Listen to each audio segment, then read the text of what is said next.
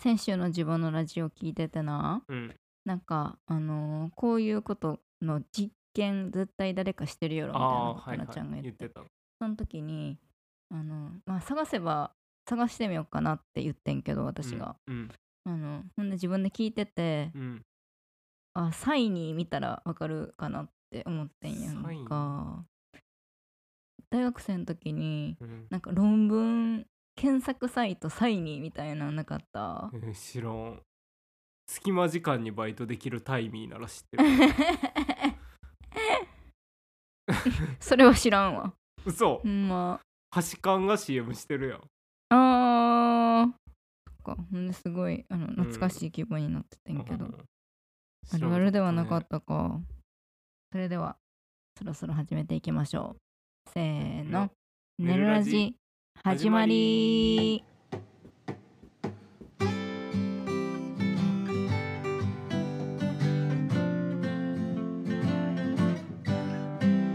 今夜らんこんばんは、エスイマリンの原田です。一生同じ野菜を食べ続けなければいけないなら、私はトマトを選びます。こんばんは SH01 のセッティです一生同じ野菜を食べ続けないといけないなら私はサニーレタスを選びますうーん。よろしくお願いしますお願いしますトマトなんやなんか何物にも変えがたくて逆にうん。汎用性っていうかあのーうん。なんでなんなんかこれまずこの質問やねんけど、うんなんかあのクロスポット、うん銀シャリ橋本さんと鈴木まみこさんがやってるポッドキャストを紹介すうるんポッドキャスト番組うんうでんやっのでなんかこの話しててんけど、うんあらちゃんはこれを聞いた時にまず、うん何どう食べるかっていうのをうん最初に考えたんよ、うんうんだからその生でも食べれるし、うん火通しても食べれるみたいうんなうんのを結構考えて、うん大根かうんトマトやなって思ってへーあと長芋長芋でも長芋は野菜ちゃうしなと思ってあー芋野菜じゃない早いもんなそうそうう芋とキノコは野菜にカウントしてないかあらあーらちゃんあんまりからまああらちゃんの中では芋もキノコも食べれんね んその世界線に入っても果物も食べれる果物食べれるじゃあなんかトマト代用できそうやけどなうん果物食べれるなあれ酸っぱくてプチッとしたものありそう他にも、うんうんサニーレタスは結構苦行やと思そうううんだって生でも食べれるし、うん栄養あるし、うん湯がいでも食べれるし、うんまあ炒めれもできそうやしレタスの方が良くないじゃあいやでもな、うん、サニーレタスの苦味うんも欲しいねんなうん野菜として湯がいたり炒めたりするならレタスやけどなでもあのーサニーレタスならなんぼでも食べれるんやったら、うん芯に近い方うんは、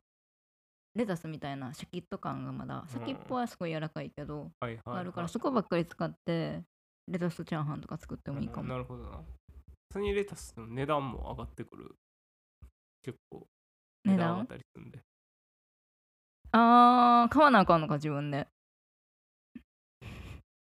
今支給される今わけじゃなうい、ん今追加したけどこのル ールはそれで言ったらトマトも そうやで一玉150円とかするときやんで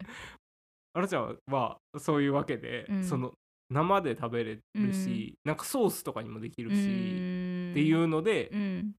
まあとうんでもさケチャップは食べれるやんな調味料やからこういうさ話したらこういうことなってくるよななってくる定義かな定義が決めれへんような、んから結構トマトは握手やと思うねんな普通にそだってさ野菜やろう、うん、あのトマト味のものとかは食べていいミネストローネとかあかんやろああかんのまあトマトだけ食べれてもミネストローネ食べられへんけどな 野菜他の野菜なんもなんもないからでもまあ肉だけ肉入りとミネストローネにしたらいいやんそれは肉入りミネストローネじゃなくてお肉のトマト煮込み やからえじゃあレタスを選んだセッティはうんケチャップも食べられへんのまあ食べられへんでいいんちゃうそれはじゃああらちゃんはジェノベーゼ食べられへんってことやんなそうそうジェノベ無理、まあ、ジェノベはセッティも無理や けどそのえハーブを野菜に入れてるんあらちゃんの世界ではハーブは野菜やろハーブは野菜かセッティはハーブ野菜に入ってないえさハーブハーブ野菜入ってるあじゃあ食べられじゃああらちんゃんの世界で根菜は野菜に入ってへんやん根菜は入ってるよ大根とかあ入そっうてやるよ何が入ってないんやキノキノココとと芋芋うん芋根菜じゃ ないん芋は根菜やけど芋根菜は芋や芋は根菜やけど根菜は野菜やんでも芋は野菜じゃあれ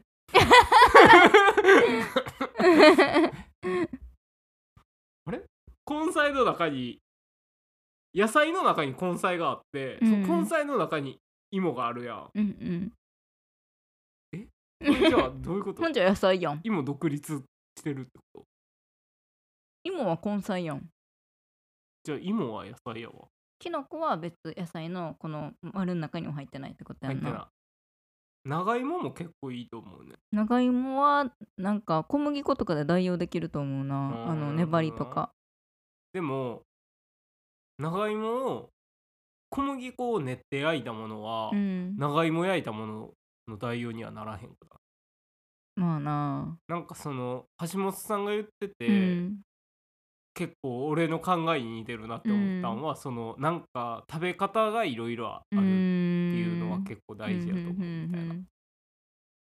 まあ何物にも変えがたいっていうのも大事やんやんなでうもんあと大根橋本さん大根やったけど、うん大根は吸って食べれるうし、んあの葉っぱの部分も食べれるからあって言ってあてずるいなそれそうそうそうなるほどなるほど揚げもできるしなああそうやなレタス揚げられへんなあでも結構揚げられへん野菜好きかもえー、ニラとかあーニラニラは揚げようと思って揚げれるんちゃうまあ水油分とな相いし性ないいし、うん、でもなんか揚げて食べたいなかき揚げみたいにしたら美味しそうじかきああニラだけのかき揚げなんかゃん、うん、入れたいな人参とか入れたいなまあまあなんか私はこうだよ僕はこうだよっていう意見があったうんら、なるほどぜひね教えてほしいですね続いては月に一度のこのコーナーラジオ版ほんの少しの読書会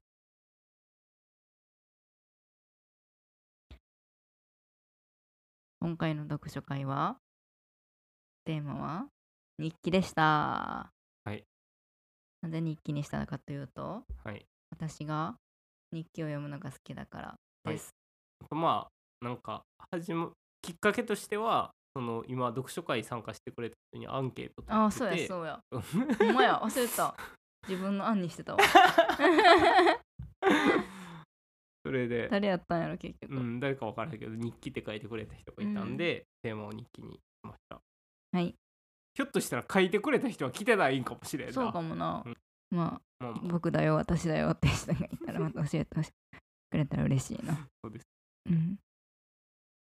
じゃあ私から紹介するわ、はい私が紹介した本は、うん石井真二さんのう「んアルプスと猫、石井真二のご飯日記3」という日記うん本です、はいウェブで連載してた石井真二さんのうん「ご飯日記うー」んがの書籍化で、ご飯日石井真二さんがあのお結婚してうーんその奥さんがうん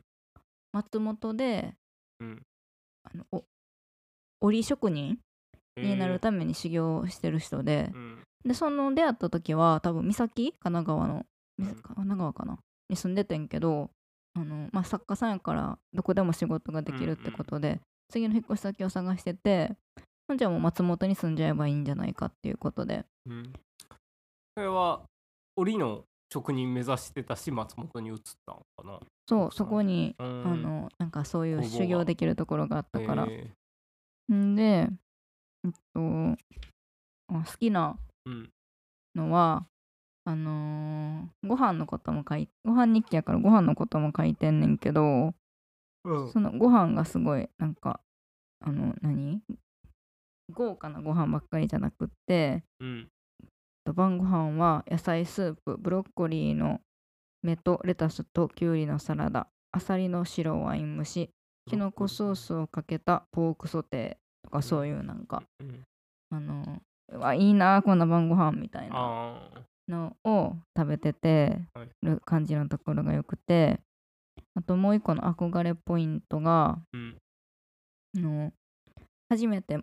石井真二さんは寒いところに住むねんけど、うんその寒さの表現でうんえっと松本の冬の寒さは想像を絶していた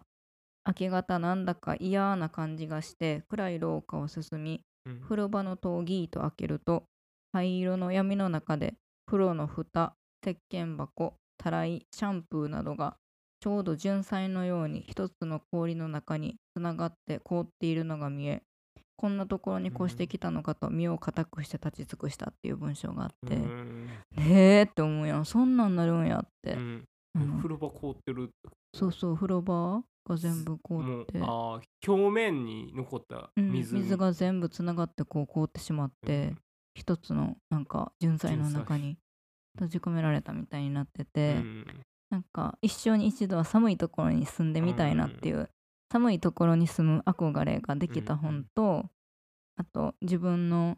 あんまりこう余計なうんあの心情を書かないっていう日記スタイルがうんの影響を受けた本っていうので、へえこの本を紹介した。なるほどうんでなんか今回の読書会で結構日記書く人はいてんやんか、うんうんうん日常的に、うんまあ、毎日絶対書くとか言うんじゃないけど、うん気が向いた時に書くとかうんでその中であのー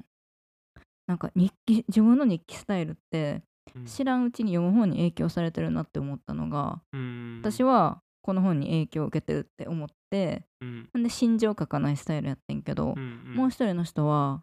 あの心情をめちゃくちゃ書く人に影響を受けてうんうん心情をめちゃくちゃ書くんやってうんだからにあのそれぞれの日記スタイルっていうのもあるんやなっていうところがすごく興味深かったです。このアルプスの猫っていううん、題名はな、あアルプスははあれか長野松本やからうんでなんか石井真二さんってようわからん日本語をよく言うねんけど、うんなんか幻の猫がいたみたいなことをすごい書いてんねんやんか、えで別に猫飼ってるわけじゃないーねあんけど猫飼ってるわけではないんやそう残念ながらへー幻の猫は何なんじゃいや分からんねんちょっと妄想っていうかまああとでもなん唐か突に出てくる感じなの、うん、近所の猫ちゃんは一応いるみたいえー、かわいいあとあとああと奥さんが妊娠してうんうんなんかそれを猫と例えてるようなこともあったような気もすんねんけど、ちょょっとそこまでめちゃくちゃ猫出てくるわけじゃないねん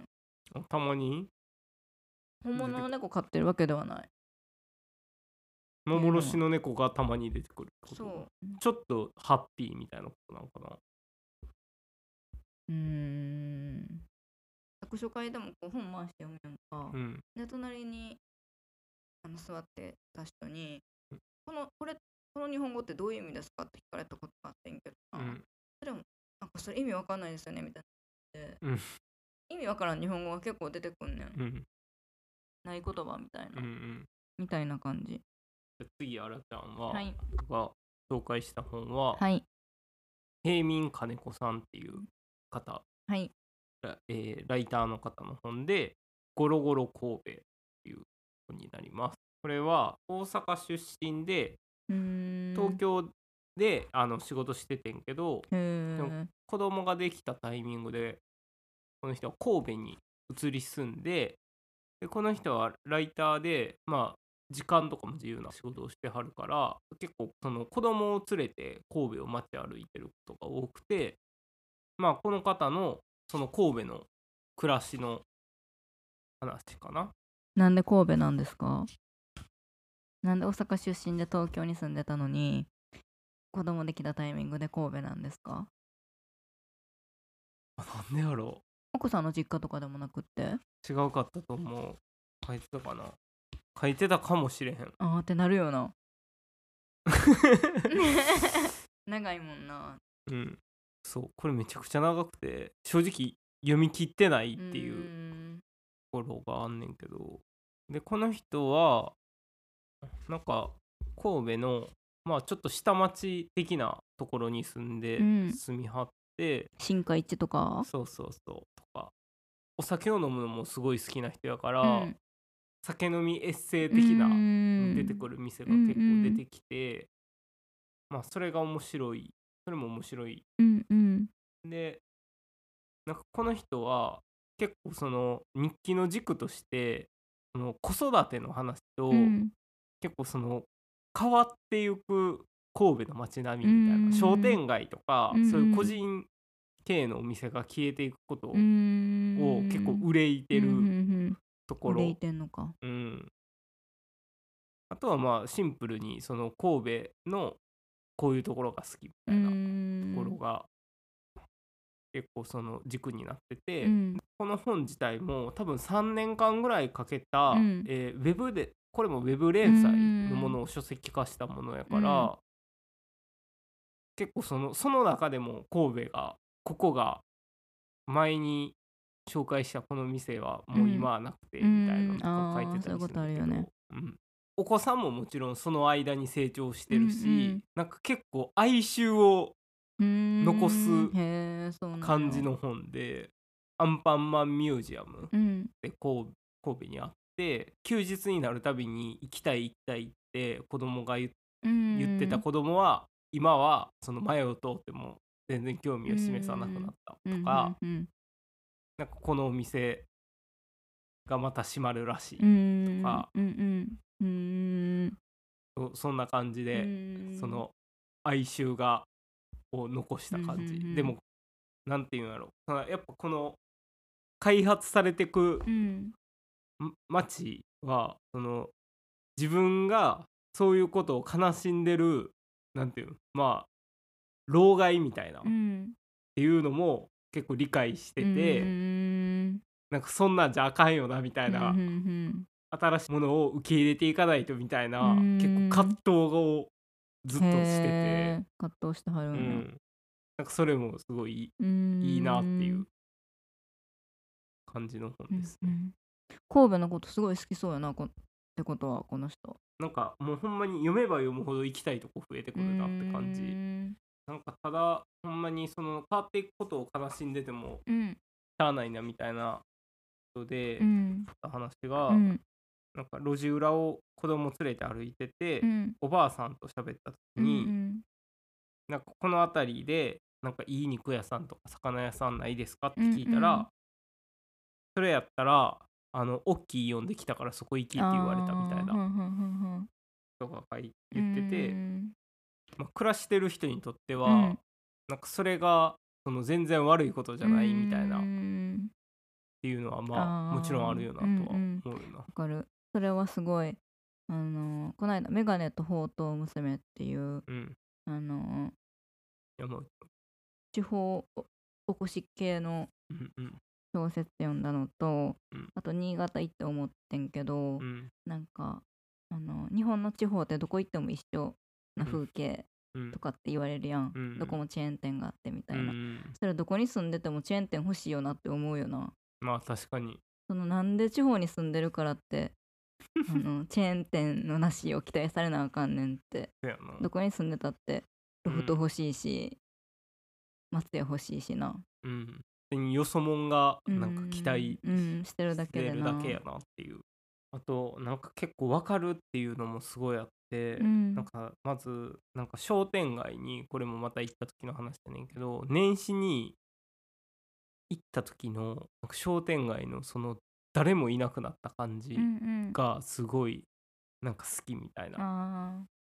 そうやなわかるわ年始のそれなんか商店街とかやからさ年末はもうほんすごい人でごった返してたのうに、んうん年始になったらまあ店が全部閉まってて、んでなんか通ってる人もいなくてみたいな、あうのんなんか静かなうん雰囲気が、うんうんみたいな空気きれいやしねそうそうそうのあれがいいあ海の家に行ってなんかそのすごいみんな明るくて、うん陽気な人たちが集まってるから、うんうんなんか自分は勝手に入りにくいと思ってるけど、うんうん海の家に集まってる人らは全然そんな風に思ってないみたいな、すげえわかる と思うなんかそのあ明るいーうん明るくて、うん陽気な人ほど、うんその俺らの卑屈さをあー全然、うんうんなんていうん悪いことやと思ってないよな、うんうん わかるそれとかがすごいそう思ってすらもないしなそうそうそうほんまに平等に考うえんてるもんな、うんそういう話とかが面白い、なるほどでもなんかその神戸とか行ってもさ、うんなんかその読書会でも言っててんけど、うんこれを読んですごい行きたい場所がどんどん増えるけど、うんうん神戸は自分の実家やし、うんなんか学生の頃はもちろんそういうとこを知らんかったから、うんうん今になって行きたいなって思うけど、うん今はたまに帰るから、うんそんなとこに行くこともなくうて、ん実家でやっぱりご飯食べたりとか、そうしちゃうからうんうん難しいよなっていうそうやな話タイミングがないよねそうそうそう神戸に帰るけどもう実家に帰らないって決意していくしかないよな今回はそうそうそう でもでも泊まるんはだるいし、うんできたら実家を拠点にしておきたいやん、うん そうやなうん逆に地元の方が知らんっていうのはありますよねう、ん、あるあるなんかまあ神戸のちょっと下町文化的なことをうん知るにはすごいいい本かなって感その人も神戸の人じゃないからっていういうのもよくあるんや良いのかもじ、うね、んそうやななんか今回の読書会は気になるものがありましたかあのーまあ、事故に遭ってうん意識を失った友達がうん意識を取り戻すまで、うんその日々を日記に書こうって言った2人がうん書いて、うでん結局その友達も意識取り戻して、うんほんでまあその頭とか強く打ってるから、うんなんか夢なんか現実なんか分かれへんうん時に書いた文章みたいなのをまとめて出した日記本を紹介してる人がいて、ほんまの日記この日え記ー、すごいすごいなと思った、うんなんかでもその人たちは文章書きの人たちやから、うんそういう案も出たんやろうし、うん文章うまいからすごい読めるけど、うんうんあのまあ、一般人でそんなことするやつはおらんやろうなっていう話して て友達が意識失ったって聞いて「うんあえ日記書こう!」ってな るやつ確かににと思ったなるほどなあと高山直美さんのうんうん「帰ってからお腹が空いてもいいようにと思ったのだ」っていう、うんあのすごい題名が有名なエッセイがあんねんけど、うんそれ題名はしててんけど読んだこともなくて、うんうんエッセイってことも知らんくて、まあ、レシピ本とかなんかもっていうことも知らんかったんやけど、うんうんなんかそのあの題名のエピソードがあの前書きのところにあるらしくて、うんなんかお父さんが入院してう、んんで高山さんはすごい疲れててあー看病とかで、うんで帰りの電車の中でうんあのビールとサンドイッチだけ食べててんけど、うんやっぱり思い直して、うんそのなんかその列車の中には売店があってうんあのほんまはあんまりそのちょっとしか食べてなかったけど、うん帰ってからお腹が空いてもいいようにと思って、うんなんかシューマイと、うんなんか大きいお弁当を買って帰ったみたいなエピシソードューマイと大きいお弁シューマイとあとお弁当をうんなんかうなぎとかが乗ったような当んんそういうすごいがっつりしたものを2つ買って、うん帰ってからお腹が空いてもいいようにと思ったのだっていう言葉らしくてう、んもうめちゃくちゃなんかすごい心にきてうんなんかそういう悲しさプラス食べ物っあてすごい心にくるものがあるっていう話をした。ーうんなんかうんそうやなそのすごいうんその話はもう疲れきってるけどがっつりしたものを2つ買うっていうなんか生きようとする人間のあれをを感じるというかなそうそうそれはわかるか私なもんか、まあ、食べへんでいることもできるやんか疲れてるから、うんで帰ってもうお腹空いたと思って、うんお腹も空いてるけど、まあ、疲れてるしねよって思うこともできるけど、うんだって多分お腹空いたら寂しくなってしまったりするやん、そういう自分のためにあのなんかか一応買っておいたっていうのうがんすごいなんか悲しいけど希望があってなんかさらにちょっと切ないみたい ななんかすごい気分になるなと思ってだから一回ちょっと読んでみたいなと思いました、なるほど他にもなんかいろんなあのみんなの日記感があってよかったなうんなちゃんはどうでしたかあなたんはえっとね2つうん気になったのがあって、うんうんまあ、1個は穂村弘さうんっんていう方のうんうん本で、単価格したよねを紹介してる人が2人いて「うんうんニョニョニョッキ」っていうのと、もう1個が「本当は違うんだ日記」うんうんうんでなんかあらちゃんは「本当は違うんだ日記が」うんなんかすげえその開いたページが面白くて、家にあるから読もうって思ってるのと、電車の中でうんすごい、は すごい喋ってる人がいて、話し込んでる人がいたからなんかちょっと声も大きくなってきてるし迷惑やなと思って、どんな人やろって見たらなんか会話してると思ってたら独り言やったみたいなうん話で、でそっからのなんかその社内の雰囲気のうん話とかうんを書いてんねん、そんなことって結構あることやけど、うんなんかその表現の仕方とか、うんそういうことでうんすごいなんかその状況がめっちゃ分かってうん面白くて、もう一個がうん「ハローグッバイ」っていう本で、うんなんか早乙女グリコさんっていう、うーんあのあらちゃんらもこないで行った文学フリーマうン、んまあ、プロアマ問わず、うん自分で作った出版物を、えー、と売るっうんていう同人即売会みたいうんうんな、コミケみたいうな、んすごい有名なとこで言うと、うんうんの、まあ、文学バージョうンんみたいな人があんねんけどそこで買ったってんけど、うんなんか早乙女グリコさんうは、なんんか女性でそのエッセイでその自分がその3日間マッチングアプリで出会った人とのそれの3日間の間に起きたその恋愛の話を書いてるうんなんかちょっと小冊子ぐらいのやつで、うーんなんかちょろっと読んでんけど、うんうんすげえ面白そうやった。へー人の恋の話って感じそんな恋って感じでもないうんなんかそのななんんかか紹介してくれた人はなんかこの3日間でこんなことが起きるなんてなんかすごいほんまにドラマみたいやなって思ったとは言ってて、なるほどうんまあまあ実際の内容を読んでないから、うんそその辺の躍動感とかうんうはん分からんけど、うん俺はなんか逆にその別れ方とか、うんうんくっつき方とかがすごいリアルな、うんありそうなことやうんなうんうんみたいに感じて話を聞きながらへー読んでみたいなって思ったうんうんうんどういう感じやったんやろなみたいうん面白そなうそっからはやっぱディテールうんになるやうんんうんどういう細かいことがあったんかとかになるからそれが面白そうでしたねなるほど。はい小村博さん、本当は違うんだ日記。あの最後まで持っていくか、どちらにするか悩んだスタッフやったわ。ああそうなうんやん。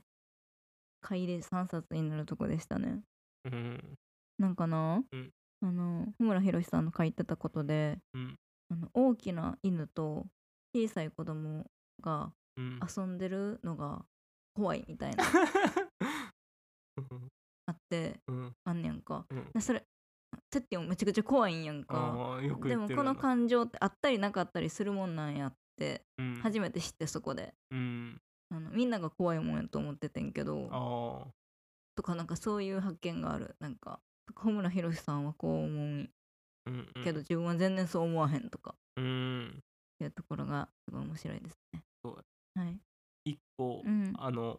ほんの少しの読書会では、うんそのまあ、みんなでちょっと読む時間を設けてて、うで読んだ後にちょっと感想を書いてもらったりもしてんねんけど、その感想でうん結構一個面白いのがあって、うんなんか目次を見てると「マヤさんというすごい名前の山を見つけてうん読みましたと」うんまあマヤさんはあらちゃんは、うんあのうん神戸の西の方に住んでるかうら、んうんうんもちろん知ってて妻の、妻にある病やねんけど、お釈迦様の母の名前なのでうんであそうなんやと思ってて、その後が昔幼稚園の遠足で一人でトイレにいる時にイノシシが入ってきて怖い怖かったのを思い出しましたうん今遭遇しても怖い気がし ますねって書いてて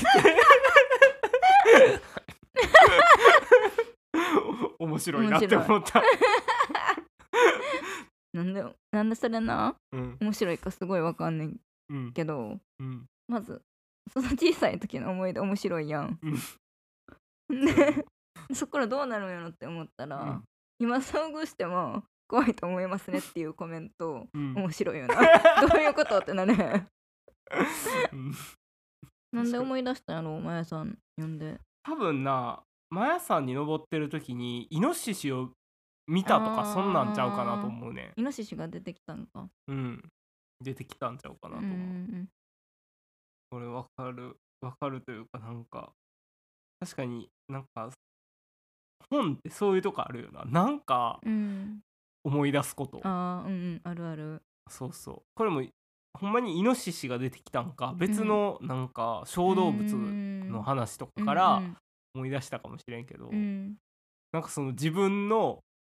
思い出とうんその時の感情うんうんと本の中のうんうん感情がリンクしたりして思い出すことって結構あるようんうんなあ。るあるでもなんかいつのことかもわからんくなることもあるようなそういううんことが確多かに々あって混じることもあるしな。あるあるほんまに自分に起こったことやと思思ってることもあるそうそう。これで思い出して、うんしばらくしたらなんか本の中と一緒になってたりとかするよな。ラジオとかもそうやしなああラジオで聞いてそうや自分らで話してるのと、うんラジオで聞いたことと、うんで何個も番組聞いてたら、うんあれこれ誰が言ってたっけ、うんうんみたいなそうそうなるなるまあそんな感じですかね、次回は2月16日はい夜の部ですうん7時半からですね平日夜7時半かはいら私たちがドリンクもドリンクを提供するでおなじみ、おなじみだからちょっとパニック状態の読書会がパニックやなうん始まるのでそこもお楽しみいただけたらなとコーヒー抽出する抽出するか今度あとあの前2回ともコーヒー焼酎をうん、お出しあしたんですけど、うん、なんか新しいちょっとなんか、ドリンクうんあーアルコールドリそうですンクとかあってもいいかなってなるほどね冬やからなちょっとなんか温かいものもうん前ってハイボール出したっけハイボール出したあめちゃくちゃ濃いやつー それは知らん めちゃくちゃ濃いかは知らんけどめちゃくちゃ濃かっためんちゃくやちゃ濃かっためちゃくちゃ濃いやつって、うんその 自分で割ってる そうあそこでハイボール頼んだらめちゃくちゃ濃かったわみたいな言い方してるけどさ 自分で割って出してたからな、うん